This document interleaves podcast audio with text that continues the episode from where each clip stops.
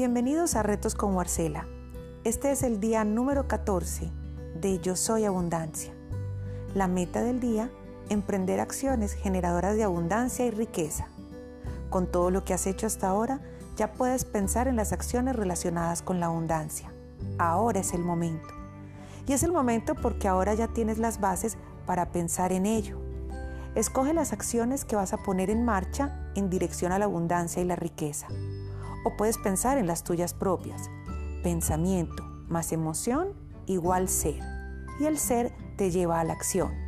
Pensamientos de abundancia más emoción de abundancia es igual a un estado del ser abundante. Y el ser abundante te lleva a las acciones generadoras de abundancia. Comienza con la actividad del día, de forma espontánea, sin resistencia, desde el estado óptimo del ser.